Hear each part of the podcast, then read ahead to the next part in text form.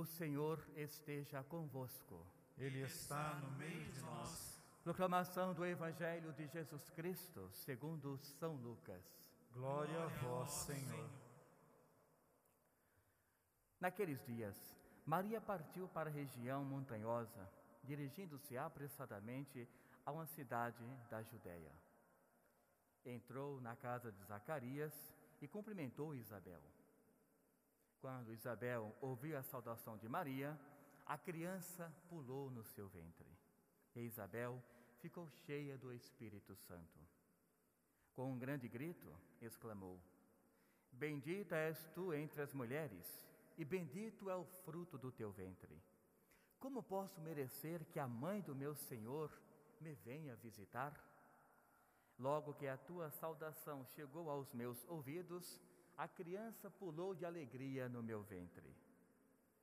Bem-aventurada aquela que acreditou, porque será cumprido o que o Senhor lhe prometeu. Então Maria disse: A minha alma engrandece o Senhor, e o meu espírito se alegra em Deus, meu Salvador, porque olhou para a humildade de sua serva. Doravante todas as gerações me chamarão de bem-aventurada porque o Todo-Poderoso fez grandes coisas em meu favor. O seu nome é santo e a sua misericórdia se estende de geração em geração a todos que o temem. Ele mostrou a força do seu braço, dispersou os soberbos de coração, derrubou do trono os poderosos e elevou os humildes. Encheu de bens os famintos e despediu os ricos de mãos vazias. Socorreu Israel, seu servo, lembrando-se de sua misericórdia, conforme prometera aos nossos, nossos pais, em favor de Abraão e de sua descendência para sempre. Maria ficou três meses com Isabel, depois voltou para casa. Palavra da salvação. Glória a vós, Senhor.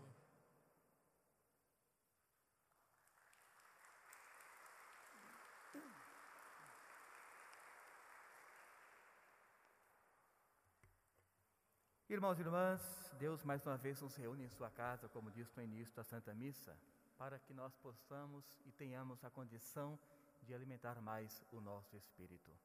Nós sabemos a confiança que Deus deposita em cada um de nós.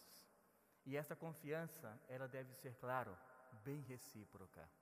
Ou seja, se Deus confia em mim, que sou fraco por natureza enquanto criatura, nós temos que confiar no nosso Deus como aquele que é capaz de olhar sempre por nós e saber que, mesmo com as nossas fraquezas, nós somos amados por Ele. Portanto, a comunhão de Deus para conosco, ela é, ela acontece, aliás, a todos os instantes. Vejamos hoje a primeira leitura. Essa comunhão aconteceu de maneira muito plausível quando nós observamos alguns sinais. O Apocalipse, muitas pessoas às vezes têm um grande medo até dessa palavra ou do que ela significa. Mas, em verdade, irmãos e irmãs, o Apocalipse, como bem sabemos, que a igreja também nos ensina, aqueles que procuram a catequese, dia da palavra, enfim, o Apocalipse, algo que já aconteceu na década de 70, logo após a morte de Cristo. Essas revelações, todas, inclusive esta de hoje, está muito voltada para Herodes. Nós temos hoje algumas simbologias por exemplo, ele fala de Maria, Sol da Justiça. Maria sempre teve esse título, mesmo ainda quando os profetas falavam da mãe de Deus, daquela que seria escolhida, seria então o Sol da Justiça, aquela que veio para dar luz, dar vida, dar sentido à existência humana. Portanto, quando se refere no Apocalipse Maria estava em volta de todo esse calor em relação à humanidade, era já esse cuidado que os profetas já haviam falado. Portanto, Maria, enquanto sol de justiça, é aquela escolhida por Deus para testemunhar o amor dele enquanto Pai Criador a todos nós, nos dando então esta mãe. Nos fala também que uma criança estava para nascer. E nessa criança que estava para nascer, alguma coisa queria devorar essa criança, queria destituí-la da vida. Aqui que entra a figura de Herodes. Nós conhecemos muito bem, por exemplo, aquela passagem quando Herodes manda matar as crianças né, de 0 a 3 anos, porque ele sabia que Jesus estava em algum lugar naquela região. Então ele pensou: se é uma criança do sexo masculino, portanto, matamos todas as crianças de 0 a 3 anos do sexo masculino, e eu sei que Jesus vai estar no meio dessa mortança. Portanto, é aí que entra mais uma vez os cuidados de Deus para conosco. Por quê? Na, na leitura falou: Deus pediu para que a mulher, né, Maria, fosse para o deserto. Nós lembramos muito bem da conversa de Deus através de um sonho para com José, nesse período em que Herodes mandou matar as crianças. Ele fala: José, pega a tua esposa, pega o teu filho e fujam para o Egito, porque Herodes quer matar a criança. Então, irmãos e irmãs, esta confiança de Deus para conosco é fundamental para nós levarmos avante a nossa vida. Portanto, Deus fala conosco, é um ato. Só que nós sabe, temos que saber que esse falar não é como eu vos falo agora. Nunca vamos ouvir a voz de Deus dessa forma. É através do que? Do nosso interior, dos sentimentos. Portanto, é importantíssimo que cada pessoa consiga no seu dia a dia e na vida inteira organizar a sua vida de espiritualidade, a sua vida de oração, porque é nesse silêncio que Deus vai falar ao seu coração. Você vai sentir de maneira muito profunda que Deus está falando com você. Assim como tantas vezes falou para os profetas também. E hoje ele fala em relação a José, fala que de, uma, de um sonho ele revelou tudo isso para José. Claro, a linguagem aqui é figurada, mas é para vermos que Deus nunca perdeu o fio condutor, né, esse cordão de nossa parte, é claro, esse cordão umbilical, ele nunca deixou ser cortado. Estamos sempre em comunhão, em comunicação com Ele. Portanto, o Apocalipse nos mostra o poder de Deus intervendo na humanidade para a salvação de todos. Aí ele fala que esse dragão que queria varrer com a sua cauda a terça parte das estrelas é exatamente essa figura, esse fato aonde Herodes manda também matar milhares e milhares de crianças, só para ficar no poder do seu reinado. Ou seja, olhando apenas para si, faltou-lhe totalmente a humildade que Maria tanto fala no Evangelho de hoje. Então, irmãos e irmãs, essa comunicação com Deus ela é perfeita, ela existe, devemos procurá-la. Devemos alimentar nossa vida para que nós tenhamos essa compreensão exata e adequada de quando Deus realmente está falando conosco. Relembro, quando estivermos com o coração voltado para Deus, seremos capazes de sentir essa voz de Deus que não é escutada, mas é sentida. E a partir daí, claro, vamos delineando a nossa vida. Para vermos a progressão de Deus no cuidado para conosco, a gente vai para a segunda leitura. E percebe o que ali? Duas grandes dimensões. A primeira é a dimensão que ele fala de Adão, é uma dimensão puramente humana. Ele fala: por causa de um homem entrou o pecado no mundo. Pela desobediência de Adão, todos pecaram, todos experimentaram a ausência da luz. Aí vem a dimensão do pecado original, que é uma propensão que nós temos na escolha entre o bem e o mal, nós optarmos pelo mal. Isto é o pecado original. É uma propensão que o ser humano tem de, sabendo do bem e do mal, de Deus, do pecado, ele muitas vezes deixa a fraqueza humana prevalecer e escolhe o caminho errado, como foi, por exemplo, o filho pródigo. Ele tinha a opção de deixar todo aquele erro que ele cometeu de lado e seguir o que o pai lhe havia prometido e falado, enfim. Não, pai, eu quero vida própria. Eu quero a minha vida, eu quero os meus amigos, eu quero a minha festa. Vejam o gesto, né? E também o modo de usar a palavra, totalmente voltada para o mundo de egoísta, centrado em si mesmo. A minha festa, os meus amigos. Portanto, irmãos e irmãs, Deus nos mostra claramente que, por conta desse erro de Adão, como ele tem um cuidado exaustivo para conosco, por amor, é claro, ele fala o que também? Por um outro homem, um novo Adão, entrou também a salvação para o mundo.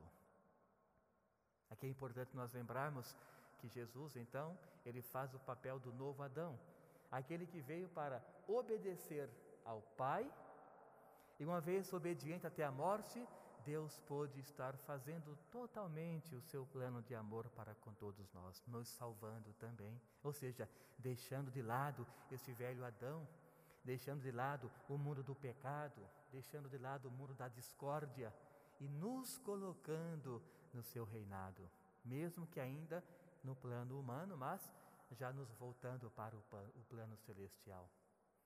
Então, são esses cuidados que Deus tem para conosco. São esses sinais que Deus mostra e demonstra a cada instante para todos nós. Vale a pena cada pessoa decidir-se a buscar, a intensificar a sua caminhada com Deus. Aí vai entrar o Evangelho. E com este intensificar a caminhada com Deus, vai entrar tudo o que Maria nos colocou hoje em uma única palavra: humildade. O cântico de Miriam ou de Maria, traduzindo é a mesma coisa, o mesmo nome, o mesmo significado. Então Maria vai nos dizer o quê? Deus olhou para o seu povo desde sempre. E neste olhar para com o seu povo, Deus foi percebendo como que as gerações iam tratando, iam se desenvolvendo no campo espiritual. Ia percebendo que muitas pessoas se exaltavam e outras pessoas se diminuíam e aqui está uma linguagem espiritual muito interessante. Todas as pessoas que se exaltaram no contexto bíblico não conseguiram essa super ou esta auto-exultação. Todos caíram. Grandes reinados, por exemplo, aliás, grandes reis, se exaltaram a ponto de dizer: tudo isso é meu. O próprio demônio, quando falou com Jesus, olha, tudo que você enxergar daqui para frente, eu te dou se, se te prostrares diante de mim. Não, ele perdeu. Então, grandes homens no campo humano também foram, é, é, aliás, escreveram sua própria derrota, porque queriam ser exaltados, autoexaltação, aliás. E Maria fala que aqueles que não se exaltaram, aqueles que buscaram Deus, eles foram exaltados. Aqui a dimensão: os humildes serão exaltados e aqueles que se autoexultam serão cada vez mais humilhados. Aqui vale lembrar da parábola de Jesus, quando ele falava para os fariseus: Olha, quando você for convidado para uma festa, não ocupe o primeiro lugar, fique lá no último, porque você não sabe se aquele lugar realmente era para você. E pode ser que o dono da festa, olhando isso, ele tenha que falar para você: Olha, meu amigo, me perdoe, mas esse lugar é para outra pessoa. E você então ficará com vergonha, voltará para o fundo do salão e será uma derrota para você. Ele orienta o que? Ao contrário, use o último lugar. E se aquele primeiro for seu, você vai com exuberância, você vai com de maneira plausível no meio de todos e vai ocupar o primeiro lugar porque ele estava reservado para você. Então, irmãos e irmãs, é a humildade que Maria nos ensina em seu cântico hoje, o cântico de Maria. A minha alma engrandece o Senhor e exulta meu espírito em Deus, meu Salvador. São essas frases que fazem nos lembrar cada vez mais que Deus ele tem esse grande, essa grande ternura para todos nós. Demonstrou por Maria, mas também através dos profetas e tantas pessoas. Então pensamos a Deus que ele nos ilumine a cada instante que nós busquemos intensamente no nosso dia a dia essa caminhada que Deus espera, que Deus já nos criou para sermos dessa forma, em verdade, mas ao mesmo tempo, claro, nos deu livre arbítrio. Mas com a maturidade espiritual, cada pessoa é capaz de se recompor novamente na espiritualidade e voltar-se para o caminho de Deus. Então, que Deus nos abençoe que Nossa Senhora possa estar sempre olhando por todos nós e que o Espírito Santo nos conduza, nos oriente por caminhos que nos levam até o nosso Criador. Louvado seja o nosso Senhor Jesus Cristo. Para sempre seja louvado. Irmãos e irmãs,